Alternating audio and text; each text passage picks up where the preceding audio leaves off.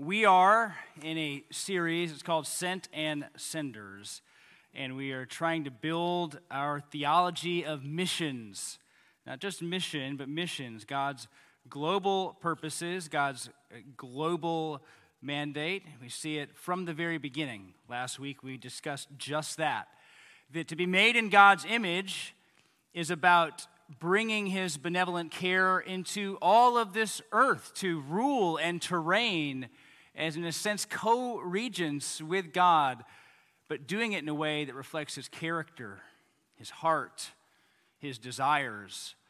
And so we started last week with this entire thought about why everything we do matters if done in a spirit of faith, reflecting God's heart recognizing who he is and what he's done. And so we had this whole part last week about our vocations and making lunches on a Tuesday and even mowing the lawn, everything that we do to bring order out of chaos, that this is a part of what it means to be made in God's image and that we are to be fruitful and multiply and fill the earth with those who are doing it. We saw just briefly, we discussed how in Revelation 21 and 22, we see what will be the fullest extent of that, which is if the garden had not been tainted by sin, it would have resulted in the world that we see.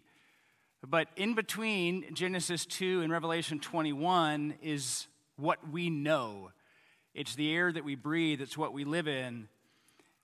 And I'll give you some examples of that. There are amazing advancements in our world, awesome, awesome examples of culture creating phenomenal blessings that allow for us to live our lives that reflect creating order from chaos. I'll just share a few. Medicine. We live in a house, many of you know this, we live in a house with diabetes as a part of it, and synthetic pig insulin, or however it's made even now, has given uh, my wife many more years than she would have ever had otherwise. She's been able to have three kids. Her endocrinologist thinks that she's top notch. We, uh, you know, if you see one of the Jonas brothers on the Dexcom commercial, like we're a Dexcom family.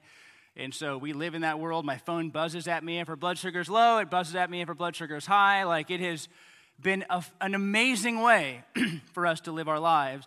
And it has allowed for her, though I wish diabetes on no one, I pray that my kids are kept from it their entire life. Uh, though I wish that on no one because of just the kind of bearer of a disease that it is, I am grateful that we are able to have such care and that she is able to live the life that she lives with, yes, regular consideration and modification of how she eats or what she does. You have a bad day or you're extra frustrated and your blood sugar spikes. And you're like, what's going on? I haven't eaten anything. It's like, yeah, it's because you're angry. I'm, that was my bad. You know, uh, one of our sons, when he was born, needed surgery at 24 hours old. It was life or death. You either have the surgery and you live, or you don't have the surgery and you die. And so, had a surgery at 24 hours old. The very fact that pediatric surgeons exist show us this world of things aren't right, but praise God that there are those who put energy and effort and training into trying to make right what this world has expressed as wrong. Travel is one. We can travel across the world. At the time that I did this, the time I wrote this, which was May 5th, I looked at the tickets to get to South Africa. John had spent time in South Africa, so I was like, let me pick a place that John would, would know about. May 5th, I could have gotten to Cape Town by 5:10 p.m. on May 6th for $5,000.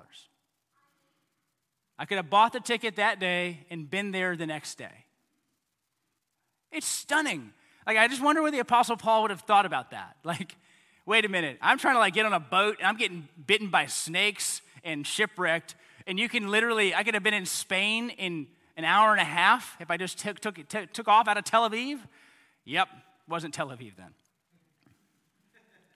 Tech, we have the world in our pockets translations. You see the commercials where somebody will say something like, we got next, and then they translate it and it comes out.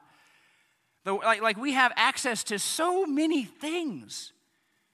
And I just, all, my students always in class, they're always just checking what I say. I, I've literally just started to go, I'm not even sure if this is right anymore, but one of you guys are going to check it anyway, and you're going to tell me. And so just go ahead and fact check me now because you're going to do it anyways. And so we have all of this access to knowledge, translations, stats. I remember I was a, a big ba- Tim Kurkjian, a big baseball writer for his whole life, like would cut out newspaper box scores, and then some years ago he was like, "I quit. Like I can get every box score that's ever existed by just googling it." And so I have no reason to go to newspapers. He had like I don't know, like a scrapbook of decades of box scores.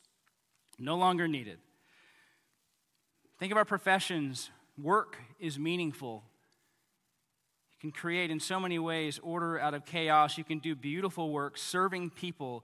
You can start businesses and employ folks and give them hope and give them life and give them, get them started in something they would have never seen before. In our world, you can have an idea and you can move from idea to business license to execution. Now, I don't know if you're going to be profitable, but you can do that quickly. And people are able to use the generosity that they make in their jobs to continue to support the Great Commission, both just by the giving, but also by creating work for people in other cultures and in other places and other ways. And so, like, there's just so much good that even exists in this room. But take this same side of that medicine. With every technological advancement, we've also learned how to kill children and make people's lives easier. And so we can take care of my wife's diabetes. And then if she got pregnant and said, I don't want it, then go, okay. Like we have a way to take care of that. Travel. So many of us just travel both just for our own benefit. We just want to see the world. No concern for the lost. But along with that, if the whole underbelly, like, like we ship people all over the world. Human trafficking is still a thing, and the slave trade is still a thing. And so we take something phenomenal and use it in inhumane and incredibly evil ways. Technology, we neglect the people right in front of us because we live like this in the middle of a conversation. I mean, it's just expected. If you drive around and you even just look at people who are driving, what do you see? But you see them on their phones. Conversations that we have, I mean, like we have like literal conditions. People can look at your x ray and go, oh, you're on your phone a lot.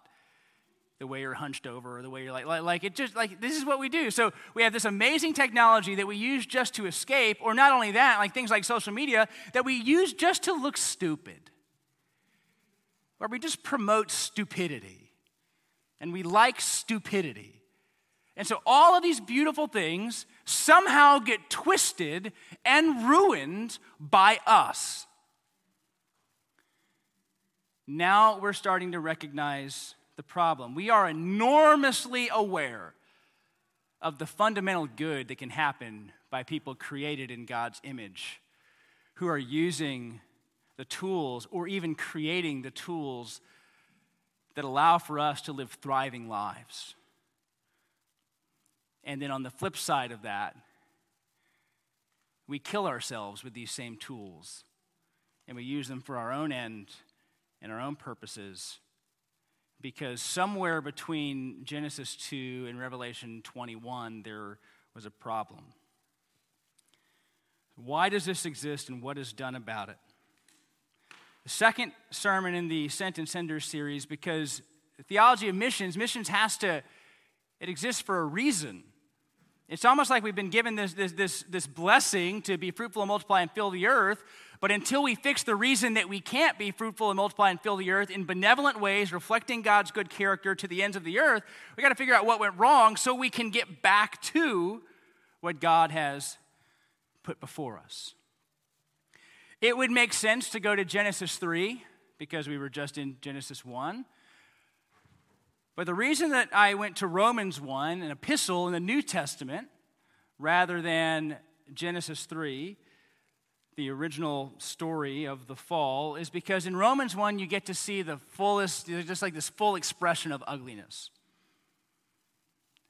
Book of Romans, John's favorite book. He'll probably correct all the ways that I say this, but later, not like not mid sermon. I'm going to stay really high level for it now. Book of Romans begins with the apostle Paul explaining why both Jews and Gentiles have no access to God due to sin. That they're both flawed, they're both broken, and they both need restoration, and the restoration comes through Jesus. First 11 chapters of the book of Romans are dealing with just that. And then as he gets towards chapter 10, 11, he talks about how Israel is still a part of that. And then only in chapter 12 does he move to application. To offer yourselves as living sacrifices. But you can't get to chapter 12 if you just jump right to it. And in Romans chapter 1, what he's really doing is showing how the Gentiles, that would be us, all without Jewish backgrounds, are without excuse. He'll then move to how his own people are without excuse. Yes, we had the law, but we didn't use it for the right reasons. And so he's setting up this argument as to why everybody needs Jesus. And he starts by talking to the Gentiles. So I'm going to do this, like I said last time problem, solution, application. But we're going to, we're going to discuss the problem for a little while because we have a lot in here.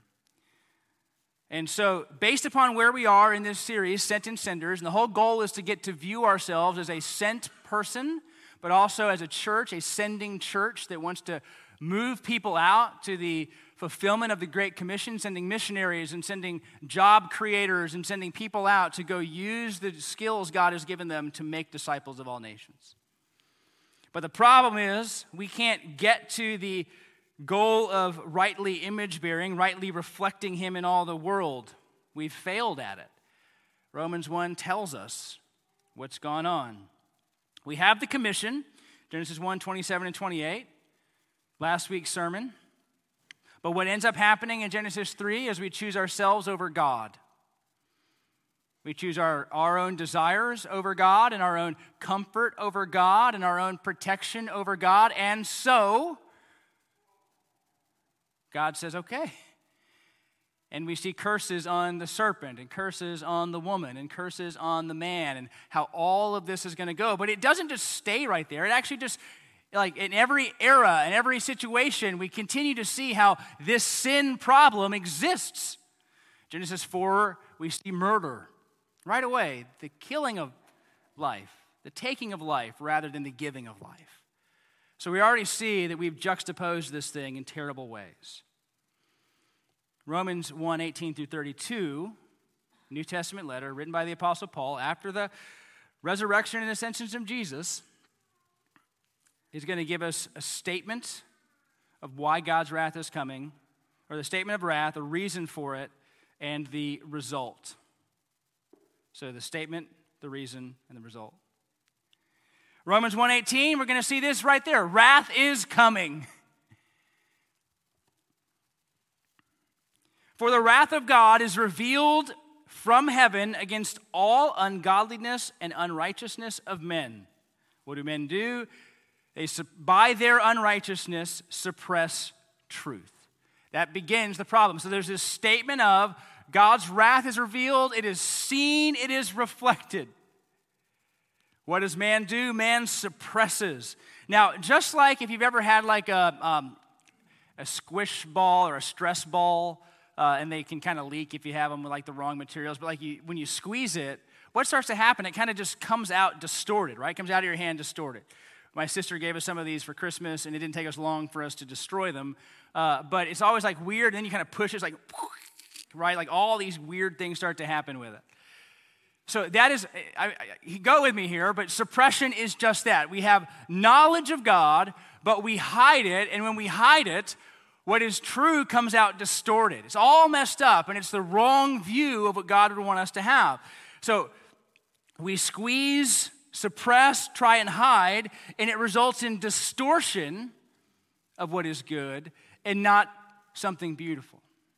That's a big problem. Verse 19 For what can be known about God is plain to them, because God has shown it to them. Where the, the Jewish nation had the law delivered, spoken, written, should have been taught, instructed, and walked in, the Gentiles had God's world. And what is uh, his, are his invisible attributes, his eternal power, and his divine nature have been clearly perceived ever since the creation of the world in the things that have been made with the result. So they are without excuse. So, what has been made known about God is plain, but rather than actually believe it, we suppress it and hide from it. Now, this is the same thing that happened in the garden. In the garden in Genesis chapter 3, when God comes a walking, Adam and Eve run. They hide and they cover themselves because they know what they've done, but they act like they don't know. But they know. There is a whole world that declares God is real. And yet, even in our current culture, in our current ways, in our current beliefs, we reject even that. That uh, Faith was just sharing about the, what, seven babies that are coming in 2023, the seven children that will be, be born and we celebrate that. When a child's born, it is rather awe inspiring. We don't go, yeah, well, that's kind of what's going to happen, right? Like, you know, like you, you, you put 23 pairs of chromosomes together and like, like boom, like baby, baby shows up. Like, in even those moments, if you're lost or found, know Jesus or don't, have a different religious background, what happens when a child is born but your breath is taken away? You just go, how? How? And then after your first one, maybe not your second, third, fourth, or 20th, I don't know. Some, some of the people at Genesis are probably going to have 20. Um, but after however many, you still you hold that baby go, how did that thing exist in her? Right? You just, I, am like, you can't bend that child back up and go right back in. You just like, it won't ever happen. And so you just go, how did that, how did that happen? Why? Because God knits together. But we reject that. It just becomes totally biological. We see trees and canyons and lightning and thunder, and we just go, well, that's what happens. Low pressure systems and high pressure systems, and hot and cold and humidity. And we just have all of these ways to explain away beauty so that it's no longer beauty, it is just a predictable outcome that should exist in this world. This is what happens when. I mean, first of all, if that's our perspective, that is such a boring place to live because you have removed wonder from it. And I don't mean I don't mean you have to be anti-intellectual. I am not that. I want you to be as sharp as you can be for the Lord. If you if God's given you a good mind, you get every degree you can. If you are very happy otherwise, be very happy otherwise. Don't, don't, don't say, well, Hans told me I have to go to grad school now. I didn't say that. But whether you want to be ascending in academia or not doesn't matter to me. But I am not saying we should hide from knowledge. But when that knowledge results in predictability and not all, then we have missed something. But that is what happens in sin is we just go, "Oh, well, and we don't just stand back and wonder. So, Ben's an architect. And Ben gets to get on his computer, and somebody has a design, or somebody has a space, or somebody has a place. And he gets to go, okay, watch this. Now, I know there's others. I'm simplifying it. I'm not, you know, I'm not an architect and you get to build something, and when you get to show that to people, I'm sure because they're trying to spend millions of dollars, they're like, okay, well, let's get it right. But have you ever seen somebody draw something up and what it could look like, and you don't have that skill, and you just go, wow. How did you do that? How did you think about that? How, where, what in your brain did that? When you see a tree swaying in the wind, or you go to Jerusalem, let's say you go a trip on Israel, and there are trees that are 2,000 years old. And you see that. And you think of all the kids that ran around that tree and played games and climbed up into it over the course of centuries. And we go, yeah, well, that's just how life goes. What a small way to view this world when we've lost any sense of wonder, but that is exactly what happens. We suppress it, re explain it, and are left without excuse. Because in doing that, we have rejected God. For although they knew God, they did not honor him or give thanks to him, but they became futile in their thinking, and their foolish hearts were darkened. Claiming to be wise, sounds like our world. Claiming to be wise, they became fools and exchanged the glory of the immortal God for images resembling mortal man and birds and animals and creeping things. My friend is an athletic trainer. It's a lot of school to do athletic training, and he's been at multiple colleges and done that for a very long time and trained people and rehabbed lots of injuries in lots of sports. And so anytime I have an ailment, I ask him what I should do. And I wish he would be kinder toward me, but he really just doesn't. He's like, Yeah, well, you're old. and you just have to live with it. Like, live with it or pay a lot for surgery to function no better. Like, that's, those are your options. And I'm like, Okay. So that's what he says. But did you know this? Because if you ever watch a football game, now I, this is not a statement on what football should or shouldn't be. You ever watch a football game? Maybe most of us in here have. And you go, how could you hit one another at those speeds and in those ways and not just, if I did that, my bones would break. And if you ask my friend Dustin, he'd go, they would break. Did you know that over constant stress, your bones actually become more dense? They get used to being hit. And they actually change their density so that your leg doesn't snap the first time you're hit. So, yes, you would be broken in half if you tried to jump into a football game with no training but that's why a football player's not. Isn't that crazy? That your body adapts to that. Like, I don't, I don't know what games were happening that God made our bones so that they'd get denser later, but like, that's a pretty new sport.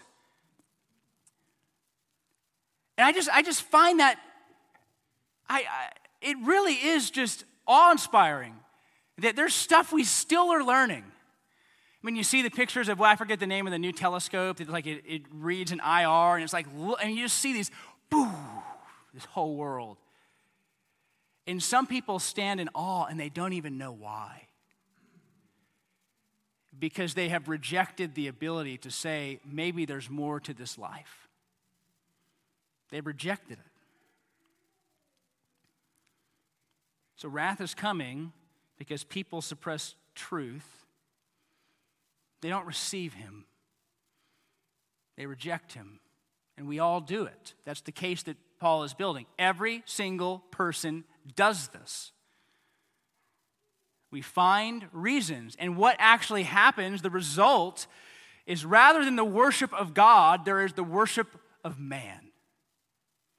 It results in idolatry, the worship of people, the worship of birds, Therefore, verse 24, God gave them up to their lusts, to their hearts, to impurity, to the dishonoring of their bodies among themselves, because they exchanged the truth about God for a lie and worshiped the creature rather than the Creator, who is blessed forever. Amen. And so the result of this suppression is because we are wired to worship, and I don't mean just sing songs. I was thinking about this after the last sermon. I was like, if God just wanted people in a forever worship service, He could have just created voice boxes. They could all just be there singing songs. But we have hands and feet, and we move around, and we create, and we build, and we do all kinds of things. God wants us to be fully human. But the problem is with sin in the way, rather than become fully human, we just reduce ourselves to worshipers of humans. Why? Because we're still trying to find some way to recognize what's going on in this world.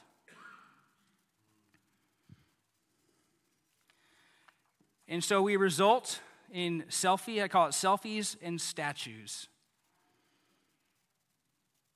For this reason, God gave them up to dishonorable passions. Stop right there. This is a common way God handles disobedience.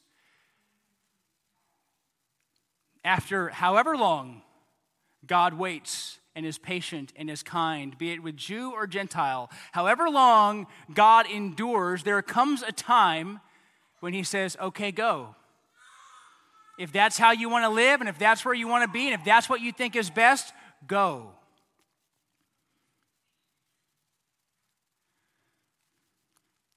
So God gave them up to dishonorable passions, handed them over to dishonorable passions. And then we see that this shows up in the wrong expression of affection. Rather than, as we saw in Genesis 1, a statement given to Adam and Eve, man and woman, Adam and Eve, weren't Adam and Eve in Genesis 1, the woman and the man, to be fruitful and multiply and fill the earth. Rather than do that, instead, we actually reduce any ability to do that by pursuing one another in the wrong kind of affections.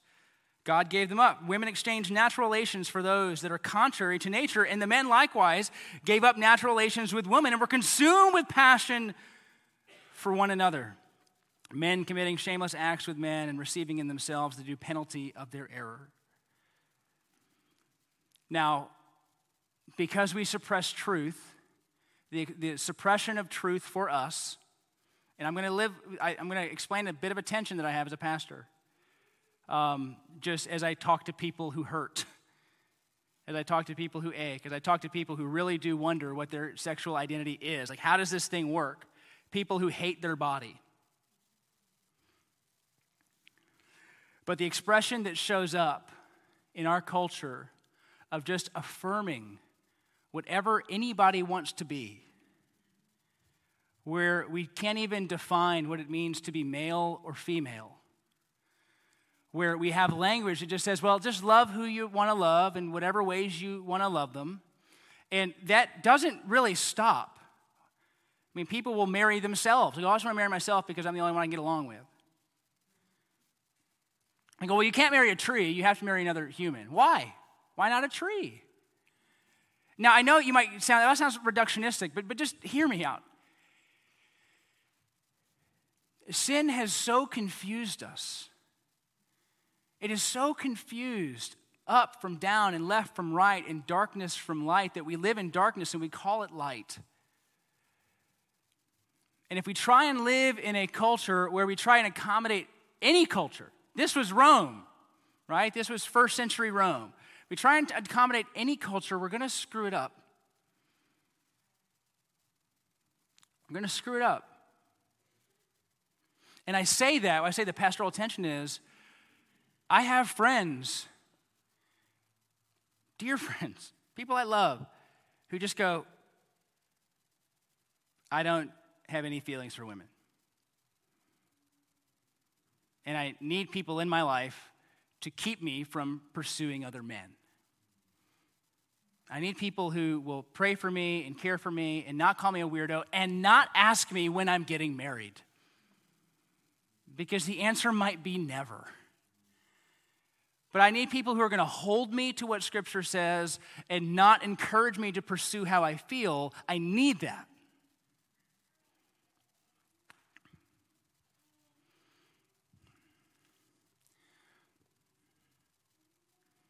That's why I feel the tension, right? Because sin affects us in all kinds of different ways. And I want people who recognize hey, this isn't what the Lord has revealed, and this isn't what God has said was good, and I'm not even sure what to do about it. Because what often happens in churches is we make no room for mess. We don't mean it, but we do it. And by that I mean there's no room to show up confused, hurt, broken, or lost. And this might shock you, probably won't, but lost people act like lost people. Yeah, like, like it, people who don't know Jesus are going to act like people who don't know Jesus. Sometimes people who know Jesus act like people who don't know Jesus. So, like, if we screw it up, imagine not knowing him and trying to know him. Like, it won't work. And so, people who don't know the Lord are going to act like people who don't know the Lord, but we have some kind of in our life, like, I don't know what to do with that. Like, that's because so often we get so self righteous We've answered all the questions, and we have no room to deal with somebody else's brokenness, somebody else's sin, and how they're trying to comprehend how to walk with God. Why did God make me this way? Will be a question that you get.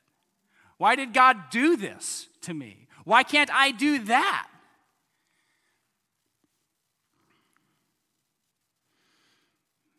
And if we if we bow a knee to any cultural expression anytime, we won't have a good answer.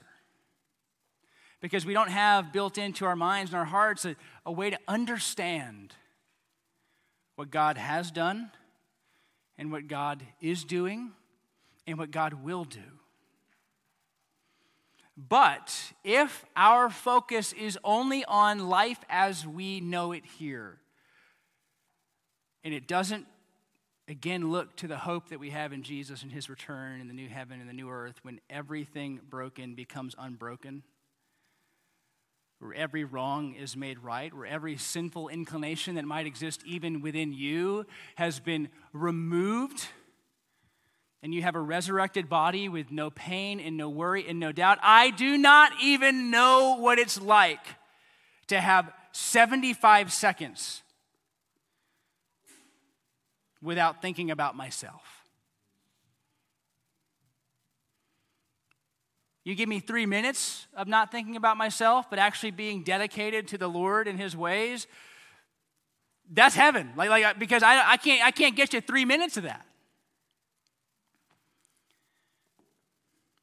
So we tell people to love who they love, live how they want, make what they want. You only get one life, right? You know the phrase YOLO. You only live once. I, I don't know the new one, right? Again, I, my kids are like, What are you, Dad? What are you saying? I'm like, I don't know. I'm not relevant.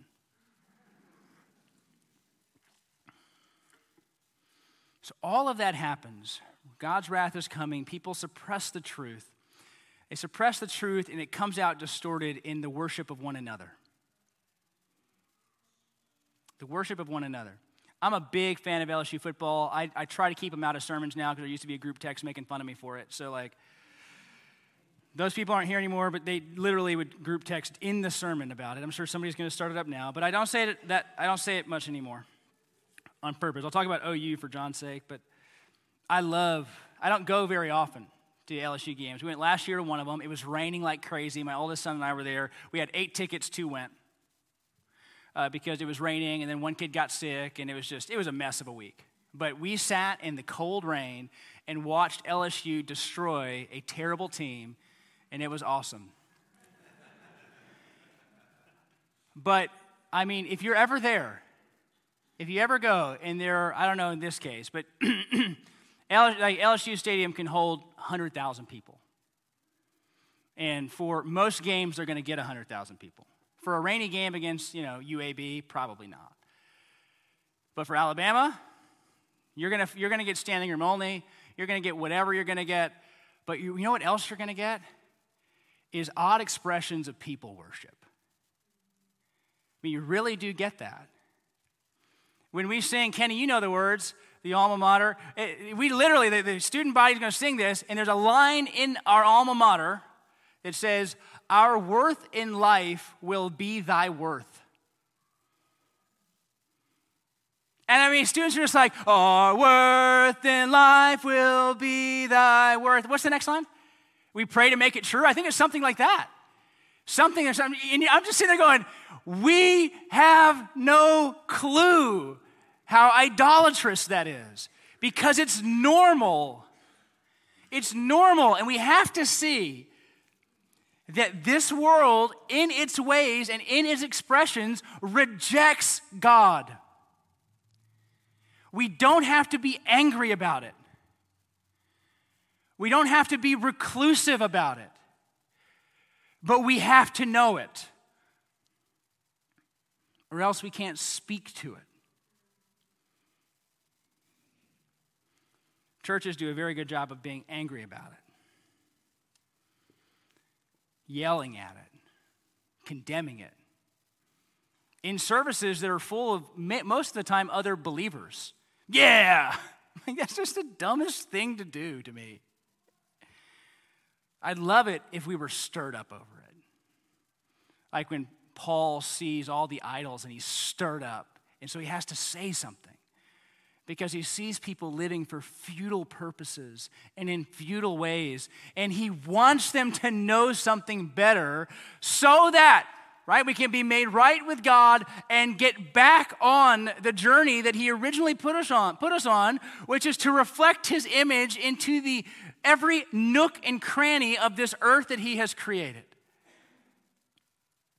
And so he's stirred up. Paul's stirred up and he goes and he shares because he must. Or he goes, This is no way to live. I see you're religious, but let me just tell you, you don't have a clue.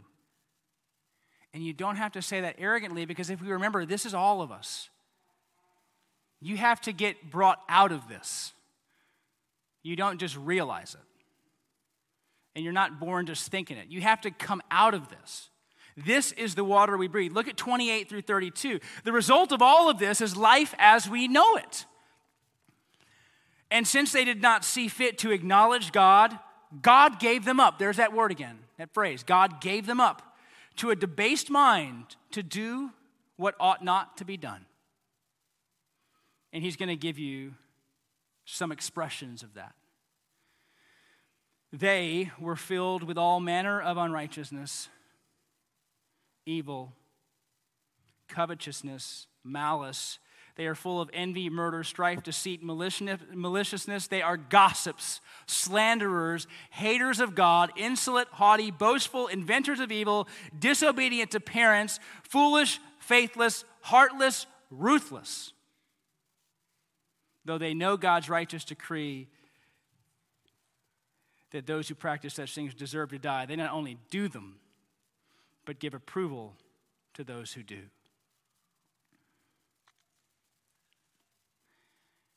All the beauty that exists within every single person here,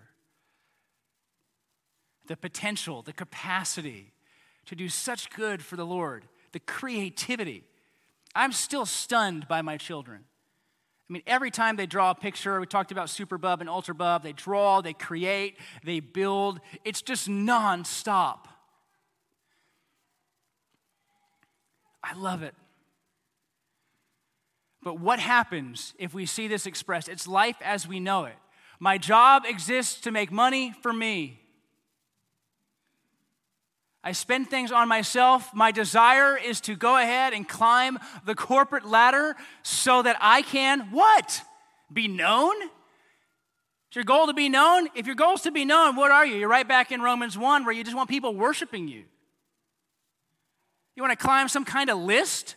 Some kind of tower? You want to be at the C-level so people have, like, they have to give you better benefits and give you lots of money? And when you do a bad job, they'll just give you more money to leave? Like, is that, is that what we want? So often we live our lives for us.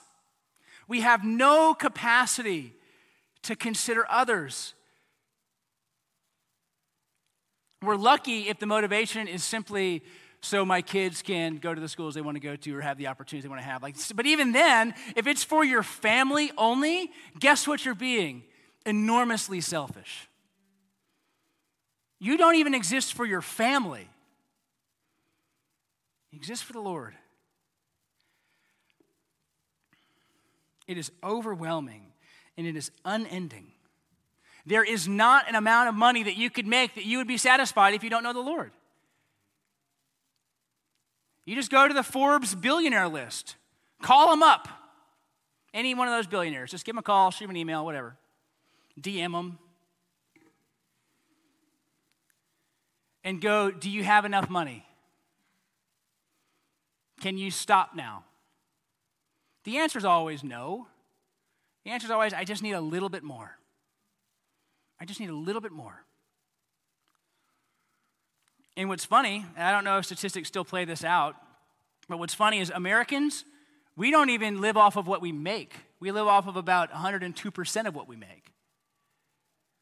And so we're not even satisfied with what we have. We have to create systems to go ahead and get more than what we have because that's how we'll feel good enough. And if you spend 102% of what you make when you're 25, guess what you're going to do when you're 65? The same thing. You're going to make more and you're going to spend more. Why? Because this is what happens when our affections are not ordered in the right way. We live for ourselves.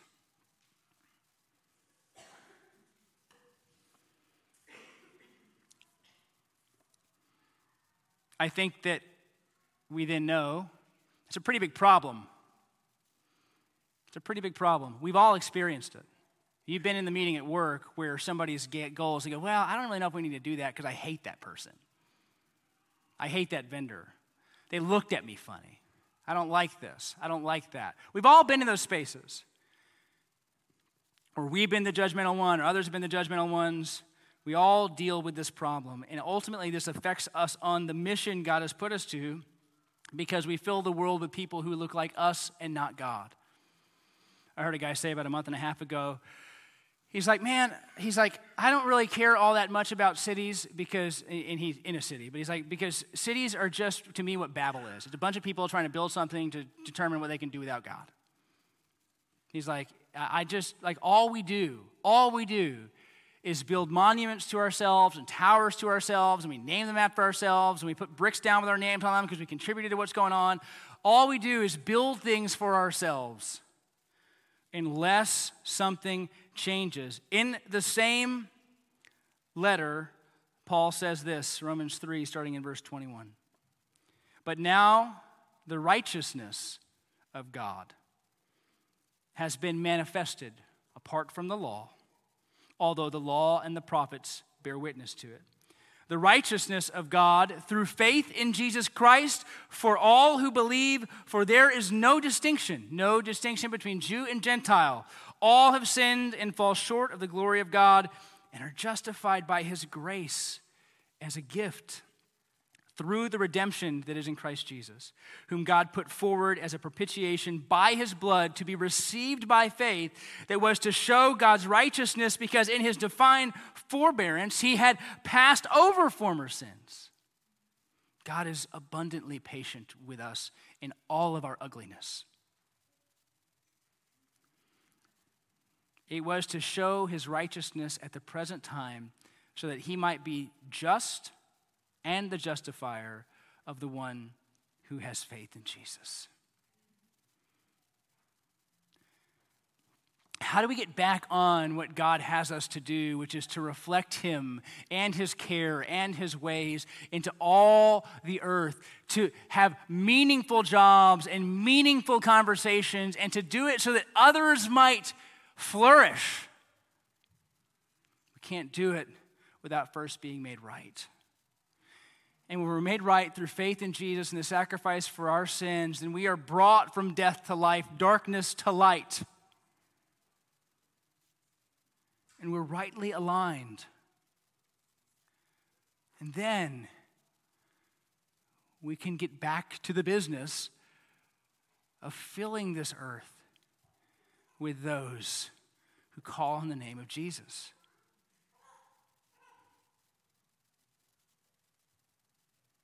Paul then, throughout Romans, he's talking about how Jesus makes us right.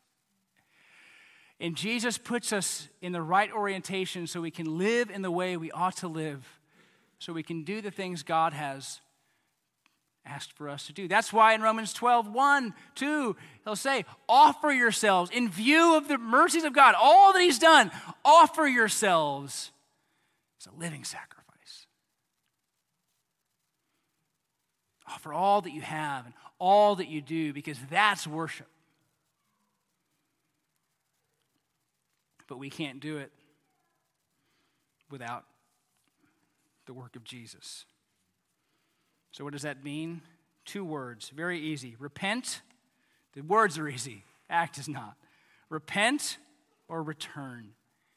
If you're here today and you have not trusted in the Lord Jesus for your salvation, I would say the first thing you need to do, you might be hearing all this and go, that all feels right. We are selfish. I'm selfish. We're all jerks. I really get tired of it. I get tired of myself. I get tired of my own frustrations. I get tired of snapping at my spouse. I get tired of thinking about me first. I don't want to do that. I'm angry and I live for myself and I'm distracted and disengaged and I do live on my phone. I live on my phone because I think it's going to make me happy, and it doesn't make me happy. I just, I just do it.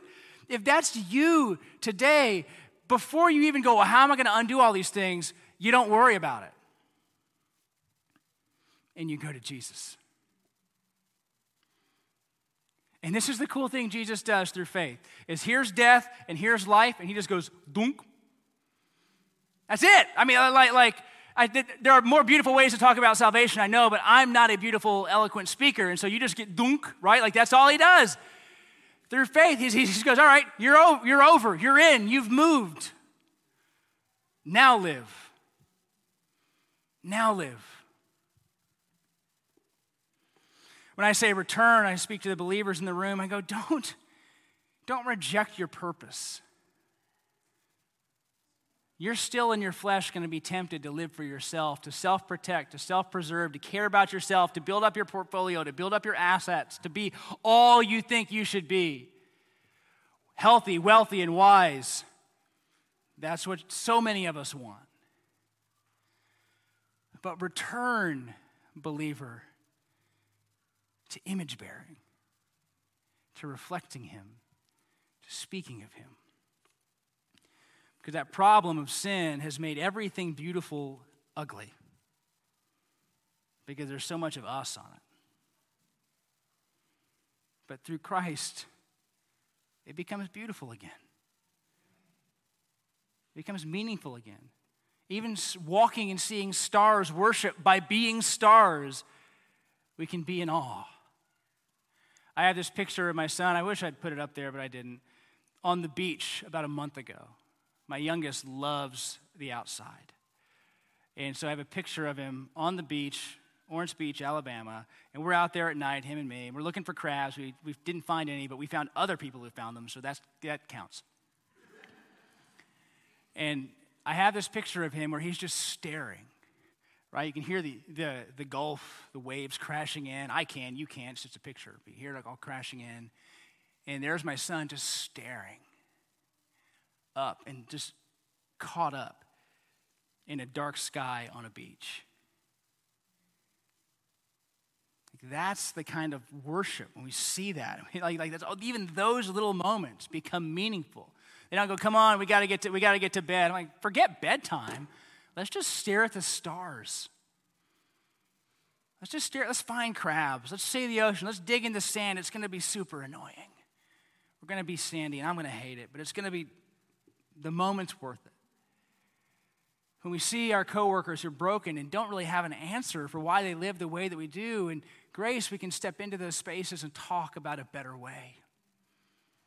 We can talk about a Savior who lived a fully flourishing life and then gave it. Gave it willingly for us so that we could be made right. But so often as, as Christians, we only talk about the being made right, and we don't talk about the rest of the life that we get to live. A life of people made right, reflecting God in how they live on Tuesday and Wednesday and Thursday, and how they speak of Him and talk about Him, and the encouragement that they can bring, and the prayers that they can pray. So we have more to come in this series as we talk about how God communicates and how we communicate, and what is God doing to bring all of this to a close. But we're a part of it, a big part of it, a part that God has chosen